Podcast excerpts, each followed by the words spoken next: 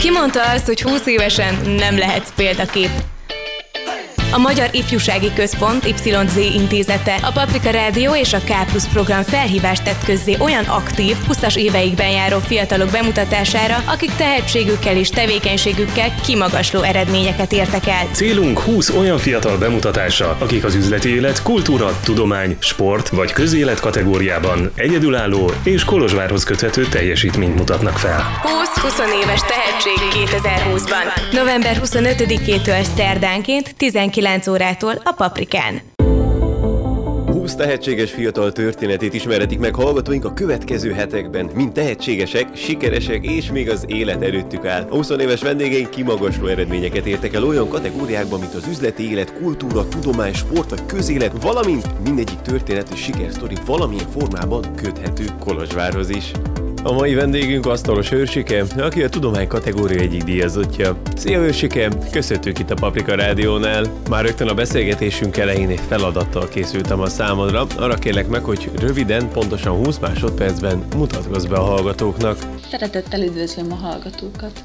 Asztalos őrsikének hívnak, a Bábes Bolyai Tudományegyetem bölcsészettudományi karán végeztem magyar nyelv és irodalom, norvég nyelv és irodalom szakpárosításon az alapképzést, mesterképzésemet ugyanitt folytattam magyar nyelvészeti és irodalomtudományi tanulmányok szakon, jelenleg pedig a Szegedi Tudományegyetemen végzem doktori tanulmányaimat. Hasonlóan a többi tehetséges 20 éveshez, neked is egy kalandos szakmai út áll a hátad mögött. Kíváncsi lennék, mit gondolsz a sikerről? Szerinted mikor nevezheti egy fiatal, sikeresnek magát? Nehezen megválaszolható kérdés, mert magamra sem úgy tekintek, mint akiről általánosan elmondható, hogy tehetséges vagy sikeres. Azt hiszem, ezek mind olyan minősítések, amelyeket visszacsatolásként lehet értelmezni a külvilágtól, szeretteinktől, ismerősöktől, de elfedik, hogy ezek mögött rendszerint munka, gyakorlás, lemondás áll. Azon szerencsések közé tartozom, akik elmondhatják magukról, hogy azt tudtam eddig is tanulni és csinálni, amit szeretem szerettem, amiben támogatva voltam és vagyok, és amiben egyre inkább otthonosabban kezdem magamat érezni így, hogy már hatodik éve tanulom. Ha felmerül egy kérdés, most már tudom, hogy hogyan lássak neki a válaszok felkutatásának, milyen módok vannak egyáltalán erre. Viszont a sok évnyi tanulásra épp azért van szükség, mert az nem elég, hogy valamit elmondanak, és megtanítanak az iskolában, egyetemen a tanárok. Az is fontos, hogy ezek az ismeretek leülepedjenek, kipróbáljuk őket gyakorlatban, és kialakítsuk azokat a technikákat, amiket a sajátjainként tudunk használni. Egyelőre még nem érzem, hogy megérkeztem volna, biztos talajon áll a szakmai tudásom, minden általam fontosnak gondolt szükséges készséget elsajátítottam volna, ezért ha bár vannak kisebb sikereim, amiknek rendkívül örülök, nem tudnám magamról könnyű szívvel kijelenteni, hogy magamat sikeresnek érzem, vagy így definiálom. A siker általában úgy jelenik meg a közbeszédben, mint amire mindenki vágyik, ami szükséges a boldogsághoz. Sok sikert szoktunk másoknak is kívánni, és ez legtöbbször annyit jelent, hogy a vártak szerint valósuljanak meg az elképzelések, elérjük azt, amit szeretnénk. Talán elismerésként tudom érteni a sikert, hogy annak, amivel foglalkozunk, nem csak a mi számunkra van értelme, hanem mások is figyelemre méltónak tartják. Egy fiatalnak épp ezekért lehet igazából szerintem nehéz, hogy sikeresnek mondja magát, és ezzel határozza meg saját helyzetét vagy állapotát. Hiszen ez a címke akkor tud működni, ha valami nagyot tudunk felmutatni érte, ha elért teljesítményekkel bizonyítjuk, hogy megérdemeljük. A bölcsészkaron magyar-norvég szakon végeztél, és nem került el a figyelmemet, hogy számos publikációdban is visszaköszön a norvég irodalom világa. Áruld el a hallgatóinknak, honnan jön egy nagybányai születésű fiatalnak a norvég nyelv és a skandináv világ iránti kíváncsisága. Messziről kell kezdenem, mert a norvég szakra való beiratkozás spontán döntés volt részemről. 9. osztálytól azért választottam a humán szakot, a Német László elméleti liceumban tanultam Nagybányán, mert az irodalom és a történelem órákat szerettem leginkább, mindig szerettem szép irodalmat olvasni, és úgy láttam, hogy ezek által, a szövegek által, amiket olvasok, érthető meg valami a körülöttünk levő világból. Szerettem az iskolán kívüli tevékenységeket, gyakran részt vettem magyar egy versenyen is, és mivel 12-ben sikerült országos helyezést elérni, lehetőségem lett arra, hogy felvételi nélkül jussak be magyar szakra úgy, hogy a választott mellékszak esetében sem kell vizsgáznom. Napokig ügyetlenül nézegettem, hogy egyáltalán milyen opciók vannak mellékszakra, egyáltalán nem láttam át az előiratkozás adminisztrációs részét, annyit tudtam csak, hogy bármilyen nyelvszakot választok, az valójában nem nyelvtanulást fog jelenteni, hanem azt, hogy annak a nyelvnek a kultúráját, irodalmát és struktúráját fogják nekem megtanítani. Angol és németet tanultam iskolában, de az egyetemi képzéshez mind a kettő esetében szükséges is volt egy stabil középfokú nyelvtudás, és úgy gondoltam, hogy amennyire engem érdekel ezeknek az irodalma, azt önállóan meg tudom majd tanulni, én is utána tudok járni. Nem kell ehhez egy külön egyetemi képzés azon a nyelven. Így hát megnéztem, milyen kezdő nyelveken kezdődik képzés. Hogyha már elkezdek tanulni valamit, akkor kezdő szinten fogjak neki. Noha a latin és az ugörök is vonzott, testvéreim véleményére hallgatva letettem arról, hogy ezek közül válasszak, és az orosz és norvég szakok között vaciláltam. Hogy végül a norvég szakot választottam, az ugyancsak testvéreimnek köszönhető. Ebben az időben mindannyian néztük a vikingek sorozatot, betálzenét hallgattunk, és az északi mitológia mindannyiunkat izgatta, úgyhogy abban egyeztünk meg, ha elvégzem a norvég szakot, legalább lesz valaki a családban, aki meg fogja érteni ezeket a dalszövegeket, aki jártas lesz az északi kultúrában. Nem gondoltam ekkor, hogy magyar főszakosként én leszek az egyetlen ezzel a párválasztással a saját évfolyamomon, és azt végképp nem, hogy ezzel ellentétben Norvégon szinte százan leszünk. Elképzelni nem tudtam akkor még egyetemre készülve, hogy ez mit fog jelenteni, csak annyit látom, hogy román vonalon fogom tanulni a norvég nyelvet. Ennek épp az volt az érdekessége, hogy saját magam számára folyamatosan létrehoztam a párhuzamot a magyar és norvég nyelv között, a két szakom között. Ezt általában egyedül végeztem, vagy évfolyamtársakkal osztottam meg az élményeimet, és a nyelvtanulásban, a norvég nyelvtanulásban igyekeztem tartani a ritmust az évfolyamtársaimmal. Viszont nem érzékeltem azt, hogy akkor nagyon le lennék maradva mondjuk a norvég főszakosokhoz képest, vagy a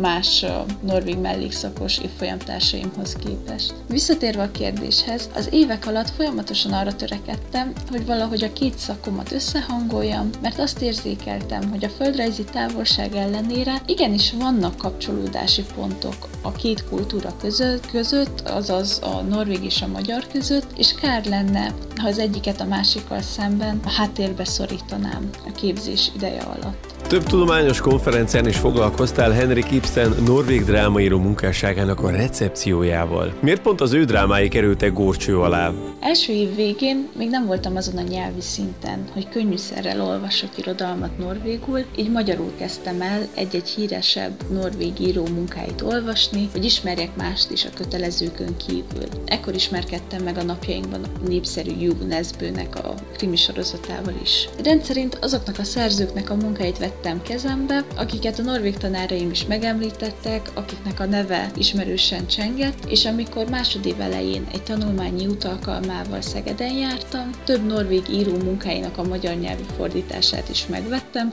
és hazahoztam, hogy majd itthon elolvasom. Ezek között volt többek között Ibsennek a drámakötete, amiben benne volt a Nóra, a Rosemersholm, a Hedda Gabler, és amiután ezeket elolvastam, azt éreztem, hogy magyar nyelven szeretnék kezdeni valamit ezekkel a szövegekkel, Ibsennel is, a norvég irodalommal, mert számos olyan kérdésem van, ami engem a magyar felől érdekel a norvéggal és az északi irodalommal kapcsolatban, és nem a norvég északi irodalom perspektívából szeretném megközelíteni ezeknek a szövegeknek, vagy íróknak a, az értelmezését. Ennek az érdeklődésnek lett igazából eredménye először a szakdolgozatom, majd a mesteri disszertációm, és továbbra is az érdekel, hogy milyen hatása volt a 19. században a norvég irodalomnak a magyar irodalomra. Ibsen drámái mai napig értelmezések tárgyát képezik, munkásságáról számos tanulmány készül, nem csak norvégul, hanem mindenféle nyelven. De engem az érdekelt, hogy például hogyan került bele Ibsen a magyar irodalmi kánonba, és például hogyan lehetséges, hogy a magyar nyelvterületen még mindig előszeretettel játszák színműveit a társulatok. Györgyánya Emerson esete is tanulságos, mivel ő a 19. században Magyarországon olvasott és ismert szerző volt, de teljesen kiszorult már a magyar irodalmi emlékezetből, és például az ő esetében azt vizsgáltam, hogy ez a kánonból való kiszorítottság minek tulajdonítható. Eddig irodalmi karriered során a neved alatt számos kritika jelent meg, recenzió, valamint tudományos dolgozat is. Kíváncsi vagyok, melyik az a munkád, amit a leginkább a szíveden hordasz? Mire vagy a legbüszkébb? Mindegyikre büszke vagyok, mert olyan írási folyamatot juttatnak eszembe, amelyeknek sokat köszönhetek. A szerkesztői korrektúrák, témavezetői opponensi vélemények, baráti utasítások mind olyan visszajelzések számomra, amelyeket őszinte kíváncsisággal és örömmel szoktam venni, és amennyiben ezeket a javaslatokat és javításokat indokoltnak érzem, meg is szoktam őket fogadni. A megírás azonban nehezen szokott menni olyan értelemben, hogy a felkészülésre, jegyzetelésre, könyvelolvasásra sok időt szánok, fejben kigondolom először, hogy milyen gondolatívnek szeretnék hangot adni, és csak akkor tudok leülni ténylegesen megírni ezeket a gondolatokat, ha előre minden elő, ha minden elő van készítve. Úgy a kritika, a recenzió, mint akár a, a tudományos dolgozatok a esetében is. A kritika, recenzió, könyvismertető számomra azért jelentős műfajok, mert szeretem megosztani másokkal a jó-rossz olvasmányélményeimet, megmutatni, hogy egy-egy mű szerintem miért tud működni, és miért nem. Fontosnak látom, hogy a szerzői hangom ezekben inkább kontextualizáló, elemző legyen, megértsem azt, hogy minek mi az értelme egy alkotásban, mert hiszem azt, hogy minden valamiért kerül bele egy, egy alkotásba, és hogy annak célja van, és ezeket szeretném felfejteni, és ezt igazából a széles körű olvasó közönség elé tárni. Természetesen a terjedelem okán lehet, hogy ez nem sikerül mindig. A tudományos publikációmat többszörös korrigálás, átdolgozás, hozzáolvasás előzte meg, ezért azok más típusú figyelmet és odaadást igényeltek, és irodalomtörténészi kutatás módszertanomról, viszonyulásomról mondanak valamit. Igazából a szakképzettségemről. Emiatt pedig ezeket mérföldkövekként értelmezem szakmai pályámon, amelyek sok gondos utasításnak, szakmai beszélgetésnek, konferenciának, korrektúrának köszönhetik azt a formát, amikben most olvashatóak.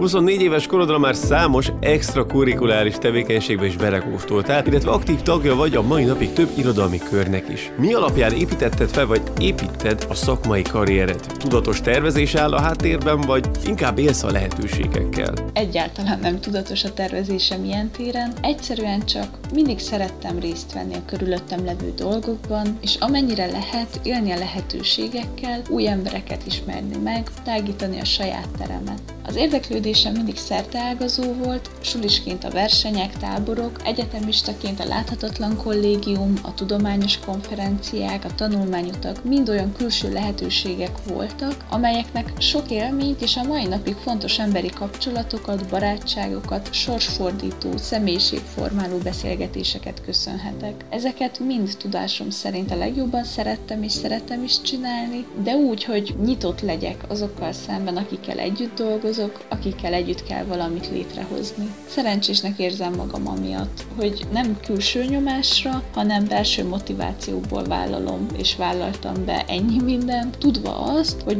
most van ezekre idő, például, hogy Erasmus ösztöndíjjal vagy Makovec hallgatói ösztöndíj programmal egy-egy fél évet más egyetemen töltsek és ott tanuljak. Mit tudnál tanácsolni vagy üzenni azoknak a fiataloknak, akik most kezdik irodalmi pályájukat? Általában elfogult vagyok, mikor pályakezdési tanácsot kell adni, hiszen a hány ház, annyi szokás. A saját tapasztalataimból kiindulva viszont azt elmondhatom, hogy a magamra találást az egyetemi éveimnek köszönhetem, és annak, hogy mindenben próbálom meglátni a jót, a rosszban is az indokoltságot. Mivel nem vagyok se író, se költő, ezért csak elképzeléseim vannak arról, hogy az irodalmi pályát érdemes elkezdeni, mire kell figyelni, de azt tudom, hogy bölcsészképzésnek az egyik felejárója a képlék tevékenység. Nem igazán lehet tudni előre, hogyha ezt végzed, mi leszel, ha nagy leszel. Ha célzottan például nem úgy jössz egyetemre, hogy biztos, hogy tanár szeretnél lenni. Rengeteg lehetőség van, amivel szerintem érdemes élni, mert akkor könnyebb eldönteni,